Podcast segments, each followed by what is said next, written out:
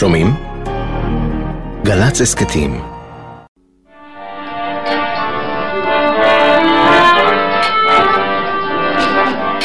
מסיבת החתונה נערכה בסוף מרס 48, במועדון ויצו על חוף ימה של תל אביב. זו הייתה חתונה קצרת רוח. מסביב לחופה אמנם עמד קומץ בני משפחה בבגדי חג לבנים, אבל הקרואים היו בעיקר לוחמי פלמ"ח, שחתונתם של מפקד הפלוגה בגדוד שער הגיא של חטיבת הראל, נחום אריאלי, ושל אורה ספקטור, מזכירת הפלוגה, הייתה מבחינתם הפוגה בלחימה.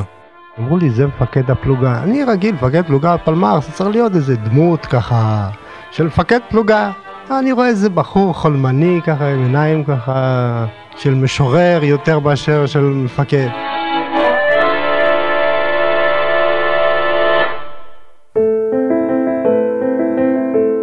כל דמותו של החתן שעמד מתחת לחופה אמרה ניגודים.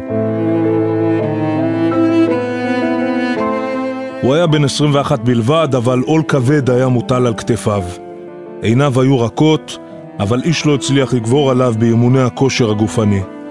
הוא היה מפקד נערץ, אבל גם הליצן של המחלקה. הוא היה חצי ארטיסט. אם הוא היה הולך לעבוד במטעים, אז לא עבדו במטעים, נחום עשה להם הצגות. כל פעם הייתה איזושהי הצגה אחרת באוהל של הבנות. היה מתקהל אה, עדר של מעריצות שנהנו מהמצב הרוח הטוב, מהשמחה שנחום אה, הכניס.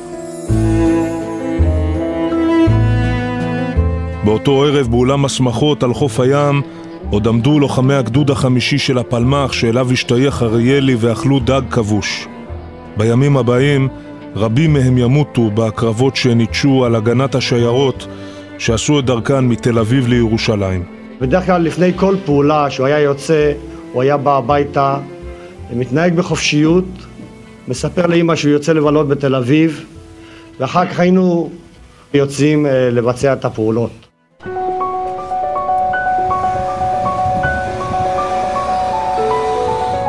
מדי בוקר בקומה השנייה בתחנה המרכזית בתל אביב היה אריאלי מרכז את לוחמיו. באחד החדרים היו מחליפים את הבגדים האזרחיים במדי חאקי ויוצאים לפעולת הגנת השיירות. מחודש אפריל בעיקר, הטקטיקה השתנתה והוחלט לכבוש את כל הכפרים שמציקים לנו. הקסטל נכבש על ידינו, נחום היה במפקדים שם. האסון שקרה אותם הוא היה כל כך זמין. שלושה ימים לאחר טקס החתונה, דפק מפקד חטיבת הראל יצחק רבין על דלת הפנסיון ברמת גן, שבו בילו נחום אריאלי ורעייתו הטריה אורה את ירח הדבש שבעיצומה של הלחימה. רבין הכיר את הנוהג שלא לשלוח חתן עם צאתו מהחופה לשדה הקרב, אבל בקסטל, בדרך לירושלים, משתולל גיהנום. הערבים לא התכוונו לוותר על השטח החולש על שער הגיא, המוות עלה אט-אט משיפולי ההר.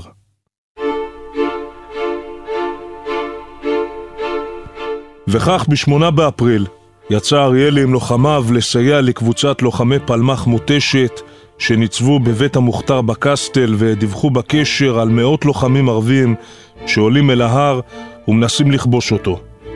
בין הלוחמים שאריאלי נחלץ לעזרתם היה גם הסופר יורם קניוק, וכך הוא כותב בספרו תש"ח. אחרי כן נשמע משהו דומה לים זוחל, ואט אט עלתה מהאמיה המולת אלוהים, בסערה. המון רב כהרבה הלוחך את האדמה טיפס במהירות. הכפיות השחורות והאדומות עלו בסערה, דילגו על הסלעים. היו שם מאות אנשים שקפצו מצידו הדרומי של ההר. לא ידענו מניין צמח הצבא הגדול הזה, ואיפה הוא התחבא קודם לכן. והיה מבהיל לראות אותו זורם כמו עדר קופים המטפסים על עצים ויורה. הם צעקו עליהום ואללה אכבר וחשבתי שלא נצא מכאן. מישהו התחיל לשיר את בסה ממוצ'ו בערבית, אלבי מחרוק, וכך הבנו שזה הסוף שלנו.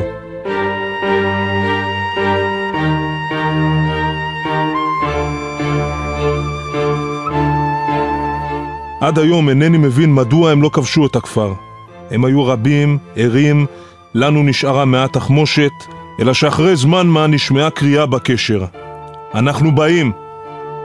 בעוד אנחנו יורים, מגיעה בריצה חבורה של 23 בחורים בפיקודו של נחום אריאלי. הם עולים במרוצה בתוך האש. סגנו של נחום מורה לנו לסגת וצועק, הטוראים לסגת, המפקדים יחפו על הנסיגה. הסלעים צעקו מכאב. מפקדים מהטובים שבחיילי החטיבה, שעל כל אחד מהם אמרו פעם שיום אחד הוא יהיה נשיא של איזו מדינה או גנרל, באו להגן על שבעה או שמונה טוראים שנותרו בחיים, על מושתנים שנסוגו בפקודה.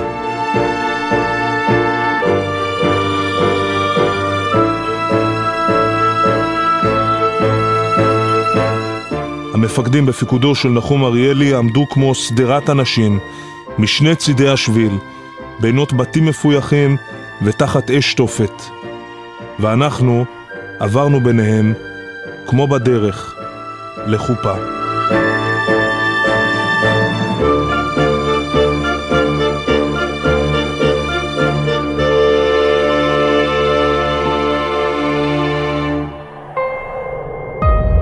סרן נחום אריאלי, בן 21 מגבעת עדה.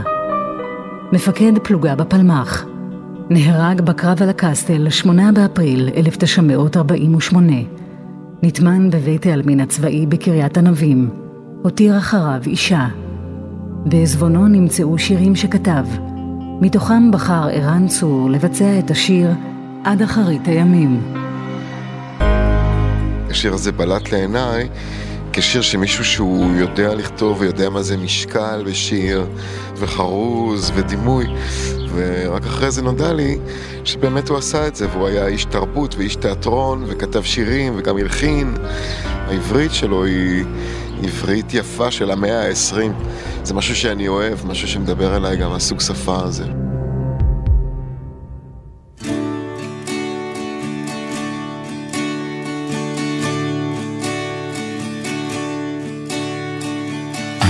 אחרית הימים, עד כוכב מרומים, עד ירח עיוור, עד הים הסוער, אהבתיך.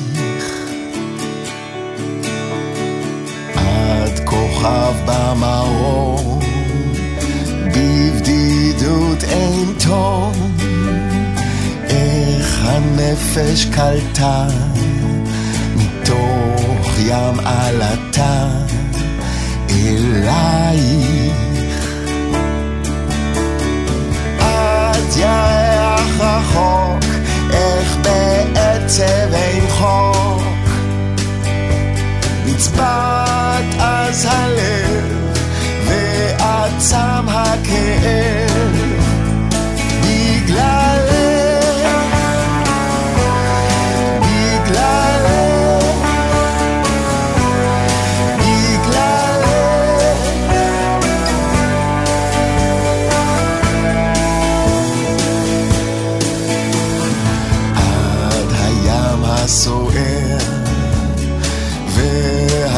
הבוער מקוטבי ושכול על אף הכל אהבתיך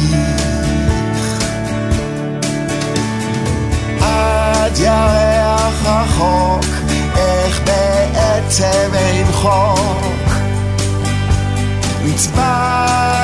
אז הלב time I came.